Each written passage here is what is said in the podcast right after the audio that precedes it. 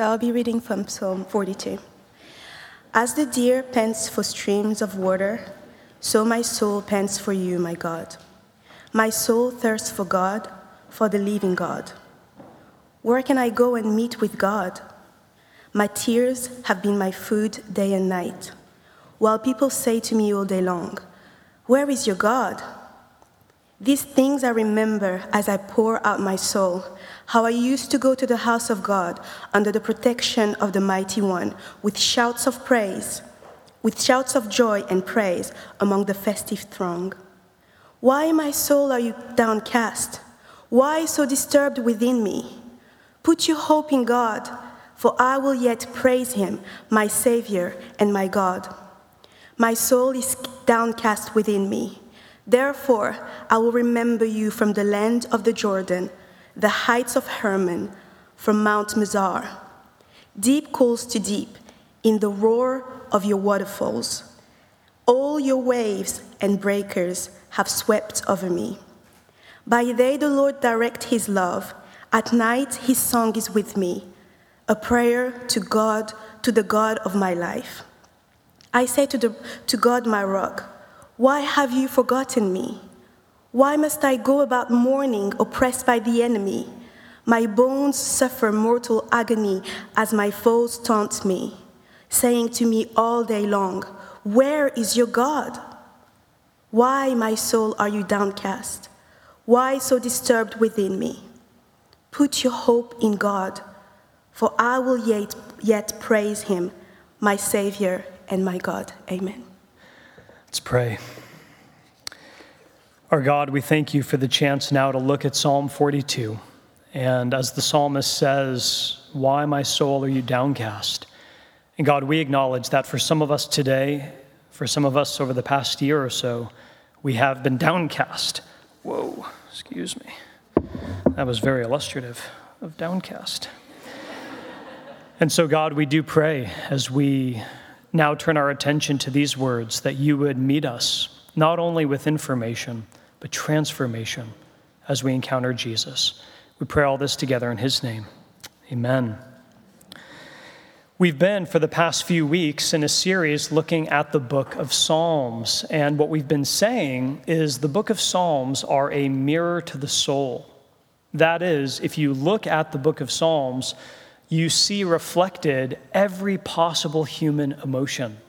And what we learn in the book of Psalms is how to bring those emotions, how to bring our whole selves to God. Now, today we come to Psalm 42. And in this psalm, we read about a condition that will come upon you if you're engaged in any kind of spiritual journey, any kind of spiritual pilgrimage. The psalm doesn't say if this happens to you, but it's just a matter of when. And I have to say that in my life, Psalm 42 has been a friend. It's been a companion in some of my hardest moments. And I hope that as we look at this psalm together today, we get a language, a vocabulary, not just for the condition that's being described, but also the way that you can bring yourself to God in the midst of it. And so we're going to look today at Psalm 42 as a kind of meditation to guide us through what can be some of the hardest moments, some of the hardest seasons in our life. And so here's the outline for today's sermon. I have four points if you're a note taker, but four things that we're going to be considering. First, the condition that this psalm describes. Second, the factors that can contribute to this condition. Third, the remedies that the psalm offers. And then finally, the great physician that our souls need. So, the condition that the psalm describes, the factors that contribute to that condition, the remedies that we need, and the great physician for our soul. So, let's take a look.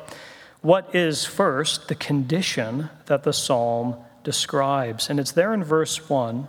Let me read it to you again. It says, As the deer pants for streams of water, so my soul pants for you, my God. Now, it's a metaphor, but here's the image the psalmist is like a deer, and a deer has gone down to get a drink of water from the riverbed. But when the deer gets there, they find that the riverbed is all dried up. And the psalmist is saying, in effect, I am like that deer, and God has become to me like a dried up riverbed. That's the condition spiritual dryness. Spiritual dryness. He's thirsting after God, he's hungry for God, but he can't find him. He's longing for God, but is finding no satisfaction. And as we look at the rest of the psalm, we see this condition further unpacked. So, for example, look with me down at verse 2. The psalmist says, When will I meet with God? Now, that word literally means, When am I going to see God's face? To talk about the face is to talk about intimacy, it's to talk about closeness. The psalmist is saying, When am I going to have the presence of God again? When am I going to feel God's closeness to me? Verse 3 where is your God? Other people looking at the psalmist and saying, You used to be close to God, but now it looks like God is far away from you.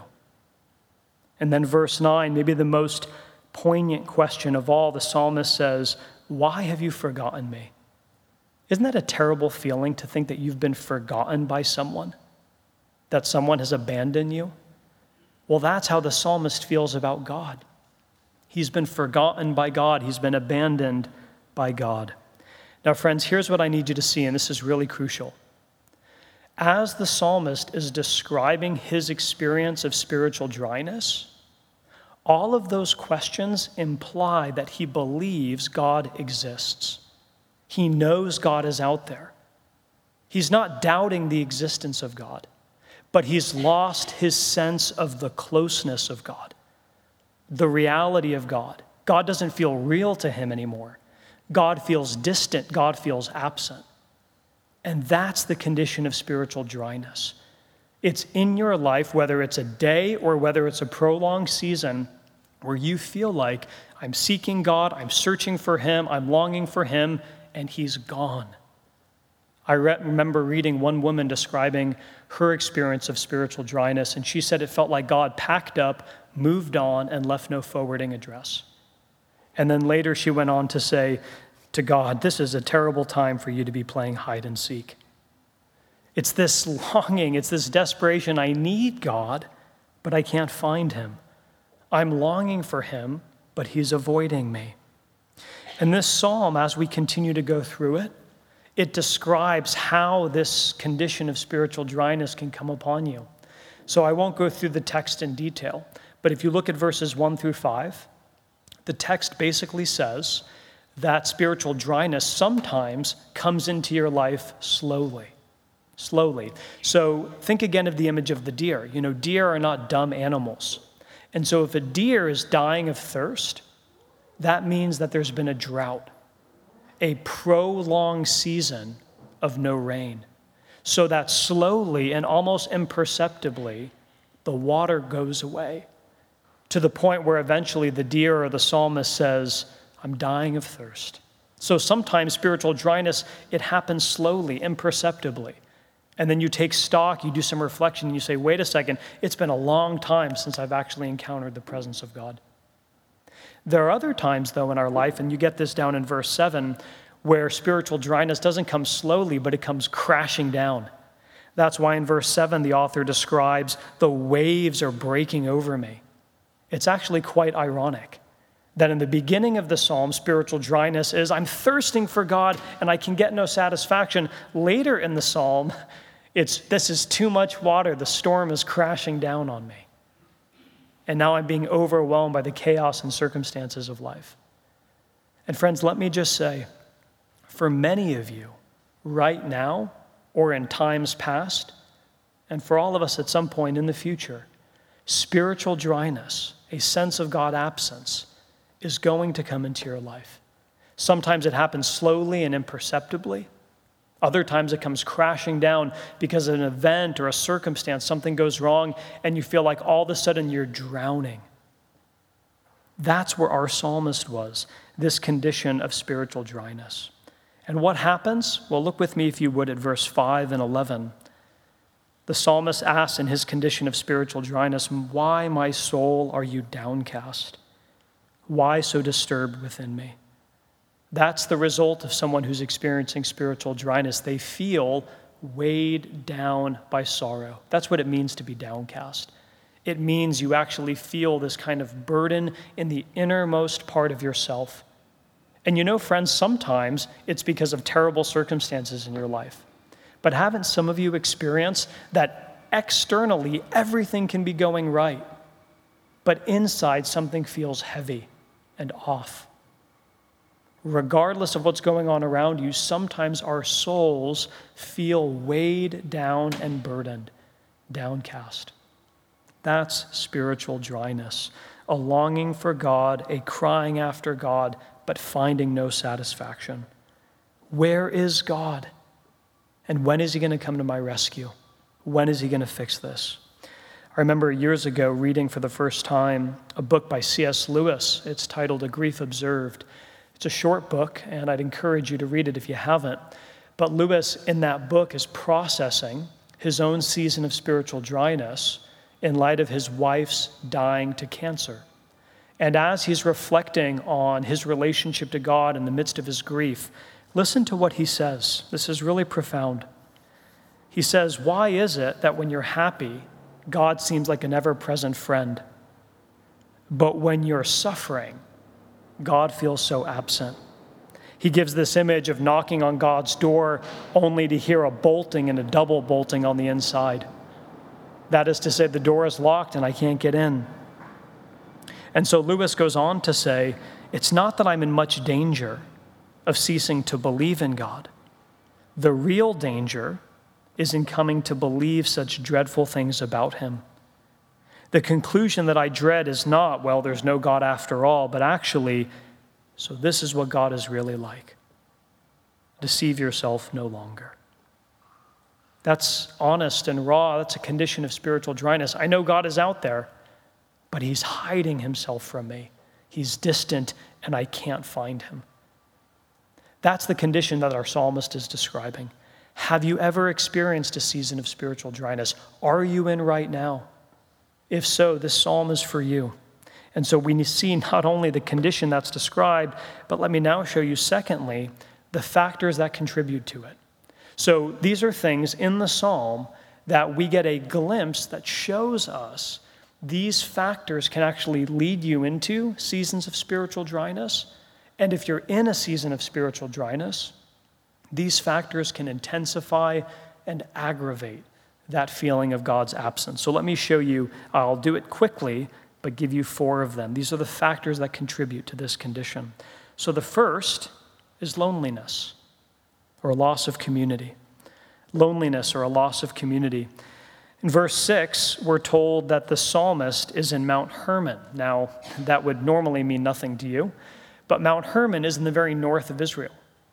And the epicenter of religious life is down in the south, in the city of Jerusalem.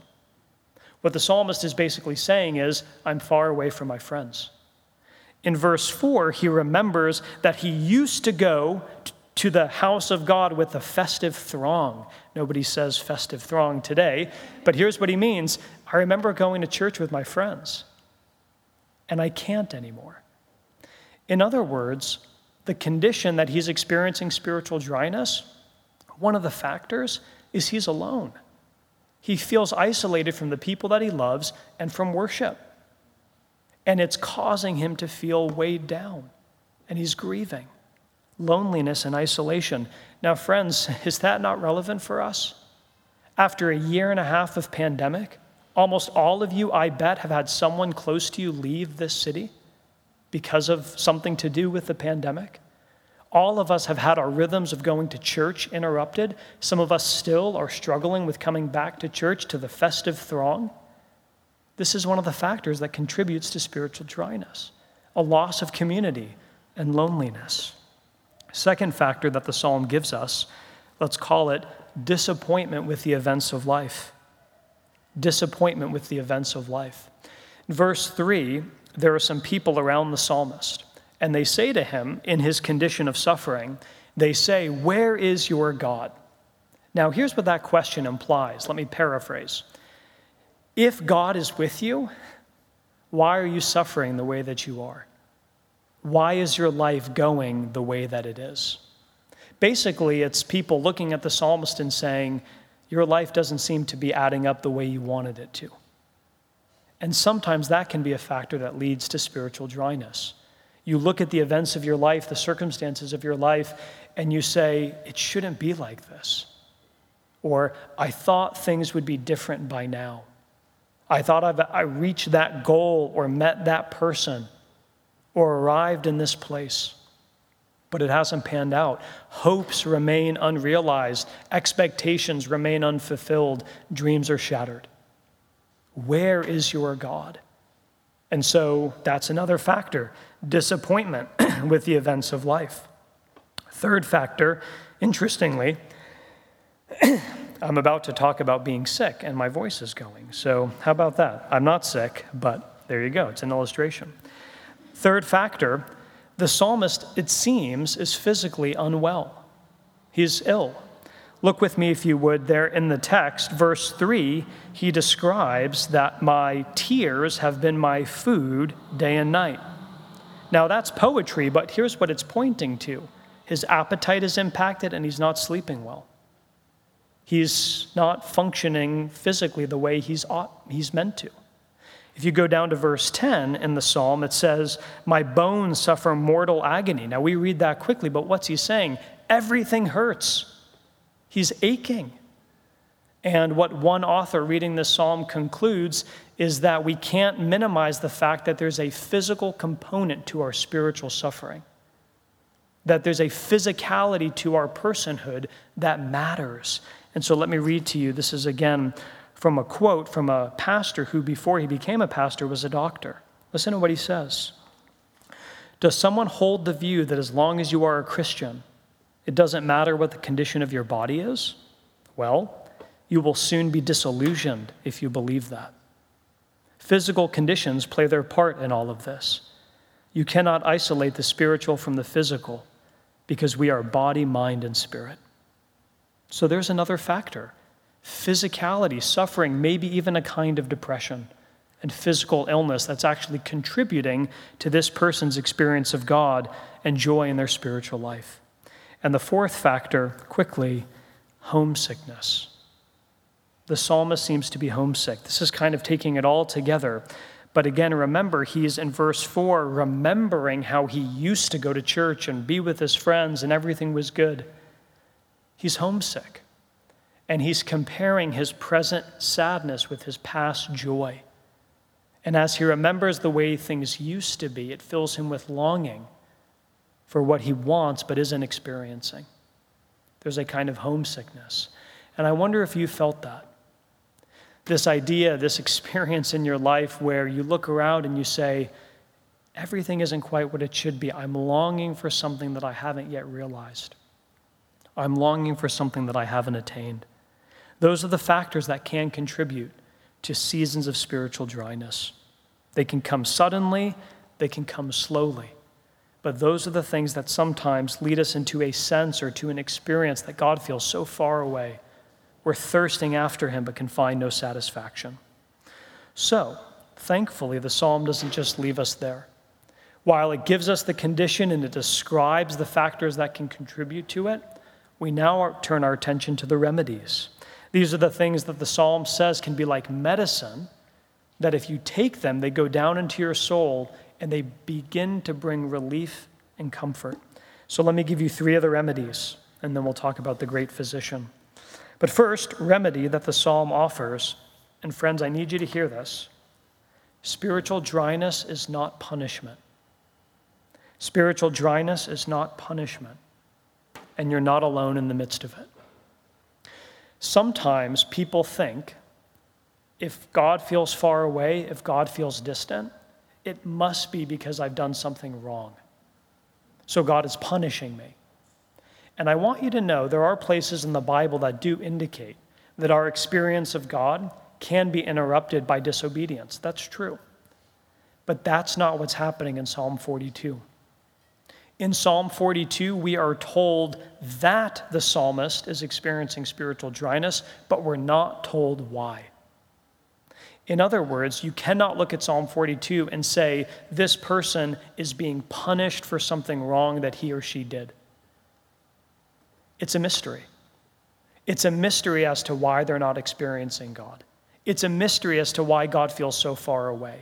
It's kind of inexplicable. And you need to hear that because there are some of us who, when God feels far away, we feel like it's our fault. You feel like, well, I must have done something wrong. I'm not praying enough. I'm not reading my Bible. I haven't been nice enough to so and so. And so God is punishing me. And you need to know that that may not be true. And that according to Psalm 42, sometimes spiritual dryness comes into your life inexplicably and mysteriously. And you also need to know you're not alone. Do you realize what good news it is for us that Psalm 42 is in the Bible? It's a reminder that if you're engaged in a spiritual journey, it's okay to feel this way. That you are going to have moments in your life where God feels distant and absent. The authors of the Bible felt that way. And if they did, it's okay that you do too.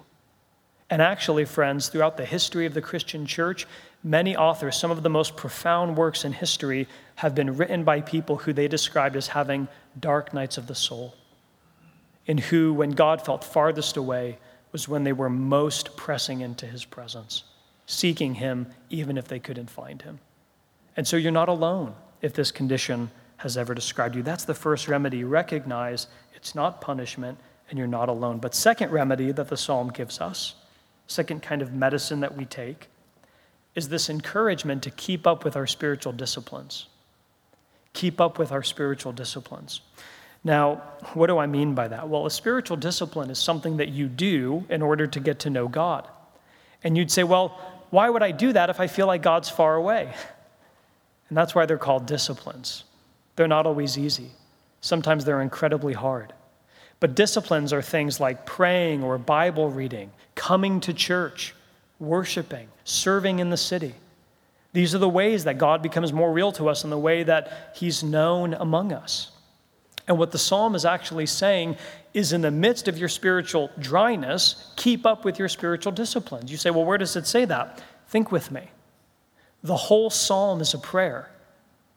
The whole psalm is a prayer. What's the psalm about? God, I don't feel you, I don't sense you.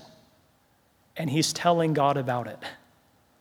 In other words, he's complaining to God about his sense of God's absence. It's beautifully profound that God is actually very present in a psalm that complains of his absence. And so I would encourage you, I would encourage us to be people who say, even in the midst of these hard moments, God has given us disciplines that we can engage with to know Him. And you say, Well, I try and it feels futile. It's not working. Nothing is happening. One of my favorite stories in the Bible is in the book of Second Kings. There's a drought in the land of Israel, there's no rain coming. And the prophet comes to the people and says, Hey, start digging ditches because the rain's going to come. And the people say, what you, Why would we dig ditches? It hasn't rained. It's not going to rain. That's a waste of time and energy. And the prophet says, Dig ditches. The rain is going to come. And eventually the rain does come, and whoever dug ditches found those pools filled with the abundance of rain that God had sent. Spiritual disciplines are the way you dig your ditches. And friends, the rain will come, and when it does, you will be happy to have them filled with God's presence as you've engaged in the spiritual disciplines that we have. So keep up with your spiritual disciplines. The third remedy and in many ways, the most important from this psalm is learn to preach the gospel to yourself. Learn to preach the gospel to yourself. This is what we see in verse 5 and then in verse 11. Let me just read. The verses are exactly the same, but let me just read one of them. The psalmist says, Why, my soul, are you downcast? Why are you disturbed within me? Put your hope in God, for I will yet praise him, my Savior and my God. Here's what the psalmist is doing he's talking to himself. He's almost grabbing himself by the shoulders and looking at himself and saying, Soul, why are you weighed down? Hope in God. You are going to praise him again. You know what he's doing? He's taking truth that he knows about God, even if he doesn't feel it, and he's working it into the center of his soul.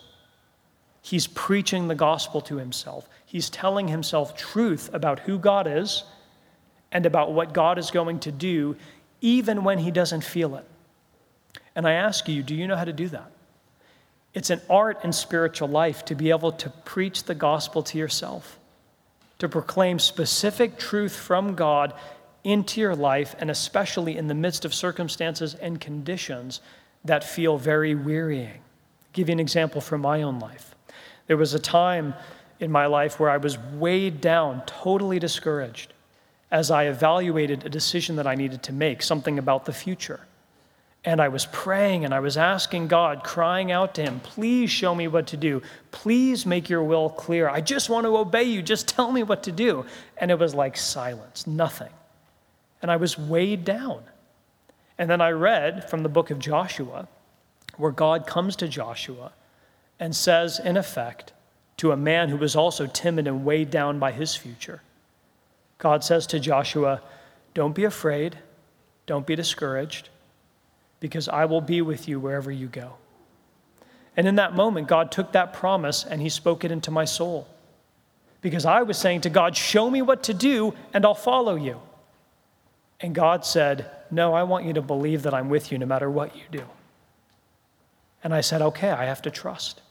And it wasn't magical, it wasn't instantaneous, but I was able to take that truth and take that promise and meditate on it and speak that truth into my soul. And slowly, it brought relief, it brought comfort, and it brought encouragement. The psalmist is saying, take truth about God and talk it into yourself. Learn to preach the gospel, learn to take the truth in hand and apply it to your soul. Those are the remedies. But I have to tell you, as essential and as important they are, they're not enough. You don't just need the remedies, but we also need, and in conclusion, the great physician. We need a great physician. Because, you know, the psalm says, put your hope in God. But we know that hoping, especially in hard times, is really difficult. So, on what basis can we hope? And here's the answer as we conclude our sermon. The reason we have a foundation for hope, the reason we can hope in God even in the hardest moments, is because the Lord Jesus Christ actually himself experienced Psalm 42. Psalm 42 is not just a prayer to Jesus, it's actually a prayer of Jesus. Psalm 42 is experienced by Jesus himself. You say, What do you mean? On the night before his death, Jesus was in the Garden of Gethsemane. He was about to be betrayed by his friends, falsely accused, and condemned to die. And in that moment, when Jesus went into the presence of God to pray, Jesus says, My soul is overwhelmed to the point of death. That's the same kind of language of Psalm 42. My soul is downcast. Jesus is saying, I'm not just downcast, I'm dying because of how overwhelmed my soul is. Jesus would be betrayed, and he would be hung on a cross. And as Jesus was dying there on that cross, he cries out, saying, I thirst. And that thirst was not just a physical thirst, it was a spiritual thirst. As he says, My God, my God, why have you forsaken me? Do you remember the psalmist in 42 says, Why has God forgotten me? That's Jesus' language on the cross. In other words, Jesus, as he dies on the cross, is plunged into the ultimate spiritual dryness in which God feels absent, in which God feels distant, in which God has literally forsaken his son in that moment. Why is that happening? Because Jesus is dying not as an example, he's dying as a substitute. He's dying in your place, and he's taking upon himself all of our sin, all of our rebellion against God, all of our shortcoming. He's taking it upon himself and he's plunged into the ultimate spiritual dryness. The waves literally break on him, the waves of God's wrath. And what does that mean? It means that in your seasons of spiritual dryness, which are real, you're not actually ultimately alone. And those seasons of spiritual dryness cannot last forever. Because Jesus was plunged into the ultimate spiritual dryness for you, your spiritual dryness cannot go on forever and you're not alone in the midst of it. Jesus isn't just our example, he's our Savior and our hero who experienced Psalm 42 for us. And so, how do we respond? What do we do in light of a sermon like this? We rejoice in the finished work of Jesus. For some of you today, this psalm feels more abstract. You say, I'm not really in a season of spiritual dryness. You probably will be in the future. So you need to take this to heart. But for others, this is deeply personal, and it describes your condition right now. What do we need?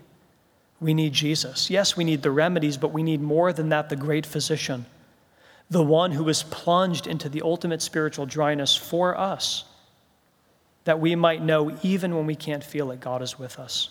And so, as we close and prepare to respond in music and singing, I want to read to you a quote. It's a long quote, but I want to read to you a quote about the sufficiency of Jesus for those who are downcast and distressed. And so, listen now, maybe close your eyes and listen as we prepare to come to this time of singing. But this is William Bridge writing in a book called A Lifting Up for the Downcast. And he says this The scriptures hold forth Christ in such terms as make him very gentle for weary people. So are you accused by Satan or the world or your own conscience? Well, Christ is called your advocate. Are you ignorant? Jesus is called the teacher. Are you guilty of sin? Jesus is your sacrifice and high priest. Are you afflicted with many enemies, inward and outward? Jesus is called King and the King of Kings. Are you in dire straits? Jesus is called your way. Are you hungry or thirsty? Jesus is the bread and water of life. Are you afraid that you shall fall away and be condemned at the very end?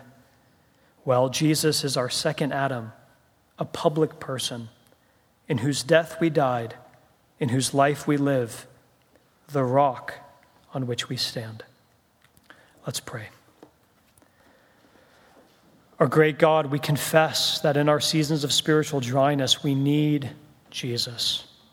And so now, as we come to this time of response, we pray that by the power of your Spirit, you would make Jesus real to us, that we would encounter him in fresh and deep ways, that we would be honest about our struggles and how we're downcast and discouraged, that we would bring our whole selves to you and find you to be gracious and gentle and kind to weary souls.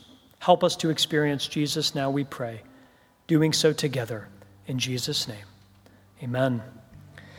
This is a time of response. This is a time to bring your whole self to God. And so we have a couple of songs now which will be sung. During this time, respond to God. You can do that by standing or kneeling, just remain sitting. You can do that also. We have leaders in the church, they're there with lanyards, and they would be happy to pray with and to pray for you. If there's something that you heard today that has struck you and want prayer with someone else, maybe something going on in your life that you know you need God to show up and take advantage of the fact that we have brothers and sisters, leaders in the church just there in the back who are there to pray with and to pray for you. But this is now a time to respond. So let's do that now as Jake and Joy lead us.